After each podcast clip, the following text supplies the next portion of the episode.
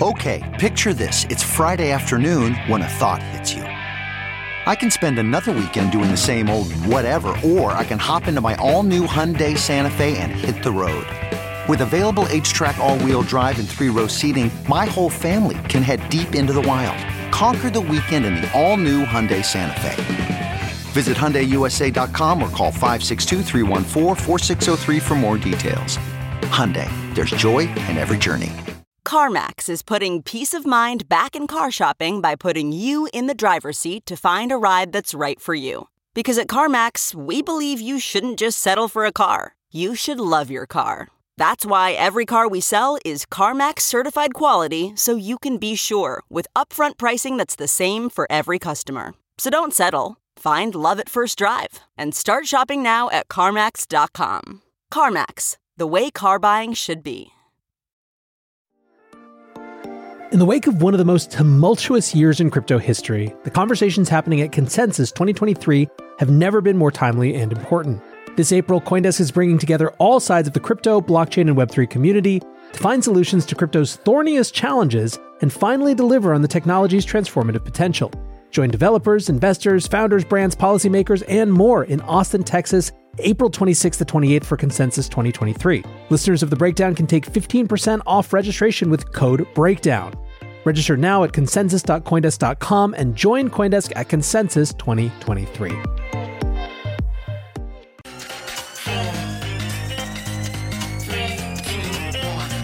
Welcome back to The Breakdown with me, NLW.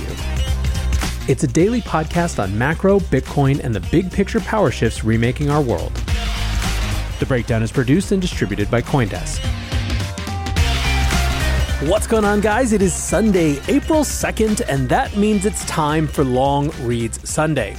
Before we get into that, however, if you are enjoying the breakdown, please go subscribe to it, give it a rating, give it a review, or if you want to dive deeper into the conversation, come join us on the Breakers Discord. You can find a link in the show notes or go to bit.ly slash breakdownpod. All right, friends, happy Sunday. You know, I think when I think about it, when we look back at what this week was about, there are a number of possibilities. It could be the week that Binance was sued by the CFTC. It might be the week that Do Kwon was arrested. But I think one of the contenders, certainly, is that this was the week that Elizabeth Warren, a US Senator, openly declared war on crypto. What do I mean by that? Well, Senator Warren took an article headline from February, which read Elizabeth Warren is building an anti crypto army, and put it front and center in her fundraising materials for her reelection campaign. The phrase they used was literally anti crypto army. If that doesn't seem like a declaration of war, I just don't know what does. Which brings us to this week's Long Read Sunday piece it's by the Coindesk editorial team, specifically Kevin Reynolds, and is called It Sure Looks Like the US is Trying to Kill Crypto. The subheading is The federal government's recent actions against crypto are, rightly or wrongly, widely perceived as a coordinated attempt to maim digital assets. This risks sending a vital industry overseas without actually protecting investors. Now, as you'll see, what makes this a little bit different from other Coindesk pieces is that this is not just the opinion of one author, but instead is presented as the editorial position of the Coindesk staff itself. As I mentioned, it's written by Kevin Reynolds, Coindesk's editor in chief. When walking my dogs, I often run into a septuagenarian named Harry, not his real name, a former New York City detective who each morning feeds a colony of stray cats at a nearby golf course. We've bonded over animals, but that's where the touchy feely part of Harry starts and ends. His worldview includes belief in several QAnon conspiracy theories, and that another American Civil War is around the corner. He's been waiting for the quote unquote signal. Sometimes I engage with Harry, other times I just listen. Sometimes we talk about cryptocurrency while he says hello to the pups. A couple of days ago, I told him it's been a rough stretch for the sector, with a banking crisis and government pressure ramping up fast. He responded quickly Did you really think that central banks and governments would allow a competitor to fiat money to exist? That stopped me cold. Here he was spouting a conspiracy theory that I'd been finding increasingly hard to argue against. Over the course of just a few weeks, it has become increasingly easy to believe, rightly or wrongly, that in its understandable desire to do something in the wake of the collapse of cryptocurrency exchange FTX, the regulatory and administrative state of the United States of America is trying to kneecap, if not out and out neuter, all of crypto as a technological project within its borders. As conspiracies go, this one doesn't need much suspension of disbelief. Even well placed observers, including former regulators, have characterized this as a coordinated attack. Heck, the current administration's animus against cryptocurrency is clear in official statements. And then there's all the actions. After ignoring industry pleas for guidance and regulation for years, the US government seems to be going after all parts of crypto with a vengeance. This assault has included a series of enforcement actions by the Securities and Exchange Commission against regulated US crypto entities including Kraken and Coinbase. While just this week, the Commodity Futures Trading Commission sued Binance. The Biden administration last week also released its economic report of the president, which made the case that cryptocurrency is not a useful technology while focusing on a series of crypto inspired criminal frauds that unfolded in recent years. My reasons for disbelieving that there is coordinated ill intent are twofold one rooted in idealism and the other cynicism. First, this is the US, the land of opportunity and freedom. A deliberate attack against the economic freedom that crypto represents would run against this country's values. Second, this is the US, the land of crumbling infrastructure. Our leadership can't even muster the coordination necessary to repair the country's bridges and railways. It is too depressing to imagine they might be more aligned on destroying the financial infrastructure of the future than maintaining the physical infrastructure of the present. Supporting the lack of coordination side of the argument is how the CFTC, in its suit against Binance, claims the cryptocurrency Ether is a commodity, while the SEC and the New York Attorney General both argue it's a security. But whether this is a coordinated effort against crypto or not may be irrelevant. Some people are convinced it's real, and not just my friend Harry. The idea is rampant now. The US has it in for crypto. So some firms are looking at moving overseas, while others are worried they will lose or be unable to obtain bank accounts. And it's not just industry folks who believe this. Bankers, for instance, are declining invitations to speak at crypto gatherings, fearful of painting targets on their institutions' backs. Without a significant change of course by the Biden administration, the view that the US is anti crypto will soon become too entrenched to uproot. The fact that most of the US government's actions have been punitive rather than constructive is a huge factor. Regulators in the White House need to make it clear that crypto has a future on US shores. And there's no better way to do it than by giving the digital asset industry the clarity it has been begging for. Blueprints for a more appropriate framework have been laid out in proposed legislation such as the Lummis Gillibrand Responsible Financial Innovation Act in the Senate. We, along with much of the crypto world, would welcome such clarity, but regulators and many other lawmakers seem reluctant to provide it. Existential threats. Coindesk almost never adopts a formal position on issues. As noted in the past, we typically leave the task of presenting the organization's common perspective to the breadth and balance of the newsroom's reporting, rather than taking an official point of view on any given topic. That we are doing so here reflects our view that, in this case, our position should be made clear. The editorial leadership believes the threats facing crypto, due to recent US actions, regardless of whether they're deliberate, are existential enough to merit taking a stand on behalf of a technology and industry that are a potential good and a force for economic empowerment. We do not believe these attacks will succeed in their stated goal of protecting Americans from fraud and scams. Early reactions suggest it is highly likely to push technological innovation outside of US borders. This would, among other impacts, make entirely fraudulent activities indistinguishable from legitimate efforts at innovation for all but the most savvy insiders. We are alarmed by signs the crackdown exceeds the authority of regulators under current law and violates the spirit of freedom and innovation that underpin the US and the cryptocurrency world. It looks like regulators are attempting to block cryptocurrency firms from accessing conventional banking services. Former Congressman Barney Frank, architect of stricter banking regulations following the 2008 financial crisis, has alleged that Signature Bank, where he was a board member, was forced into liquidation by the New York Department of Financial Services because, quote, regulators wanted to send a very strong anti crypto message. NYDFS has denied that allegation. But the claim seems to be supported by banking authorities' recent moves. On March 16th, Reuters reported the Federal Deposit Insurance Corporation was requiring potential buyers of Signature Bank to pass over the bank's crypto clients, essentially denying them further banking services. The FDIC denied this, yet when the sale went through, crypto customers were indeed excluded from the acquisition. Some have dubbed this sub rosa effort Operation Chokepoint 2.0, an apparent sequel to an Obama era campaign to debank legal but politically undesirable businesses, including gun manufacturers and payday lenders. These measures appear to circumvent not only due process, but to repeat violations for which previous administrations have already been firmly disciplined by both legislators and the legal system. Strikingly, the current head of the FDIC, Martin Gruenberg, was an architect of the original Operation Chokepoint.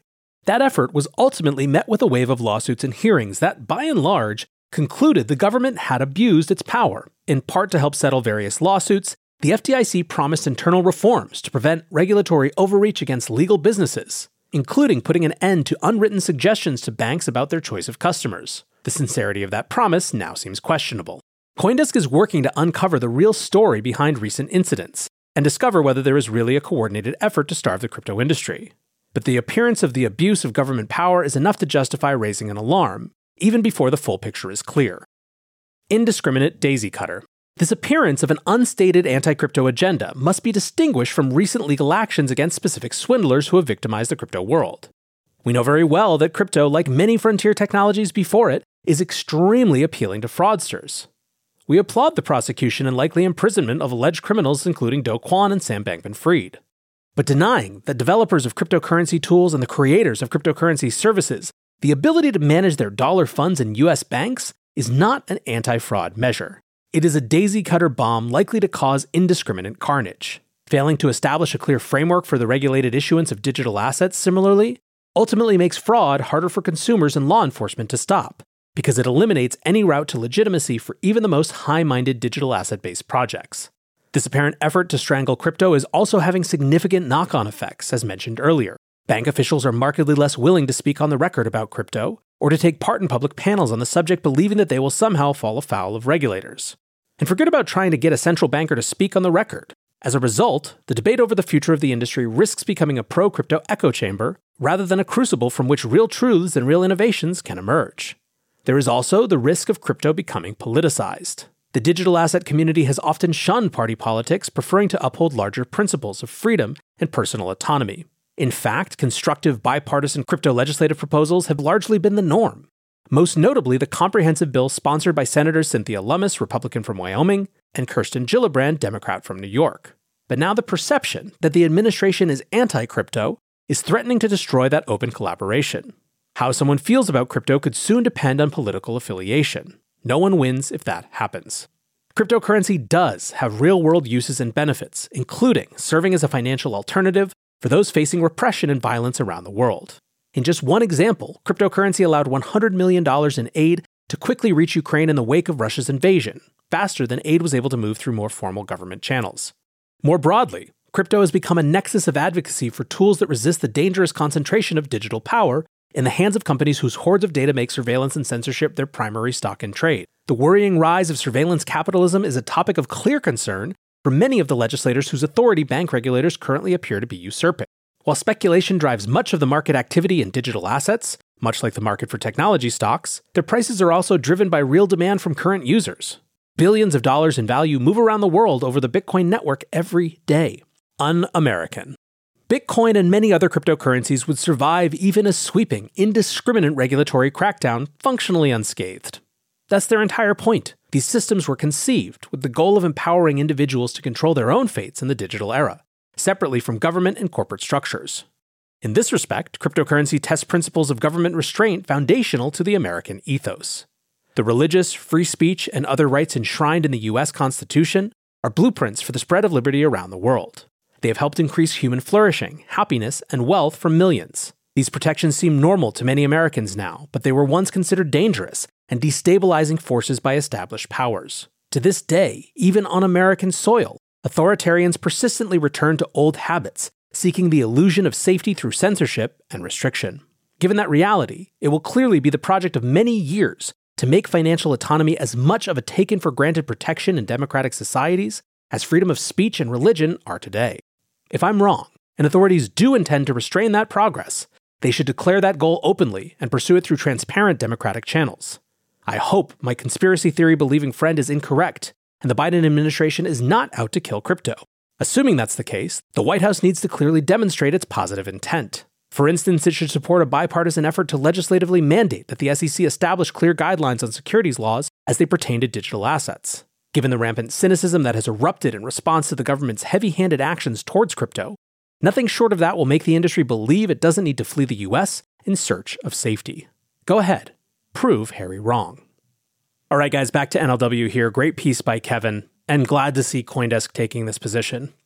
I've talked a lot in various interviews about how, to some extent, it doesn't matter if the entirety of the government apparatus is explicitly out to kill crypto and doing so in a coordinated fashion. What's clear and basically inarguable is that there is a meaningful portion of the US political apparatus who are not trying to hide it, by the way, who are out to get rid of crypto. Those voices have been emboldened by what happened last year. For these people, the argument that they're pushing innovation offshore will not make a difference. They do not believe that this is innovation. They do not believe that crypto has value.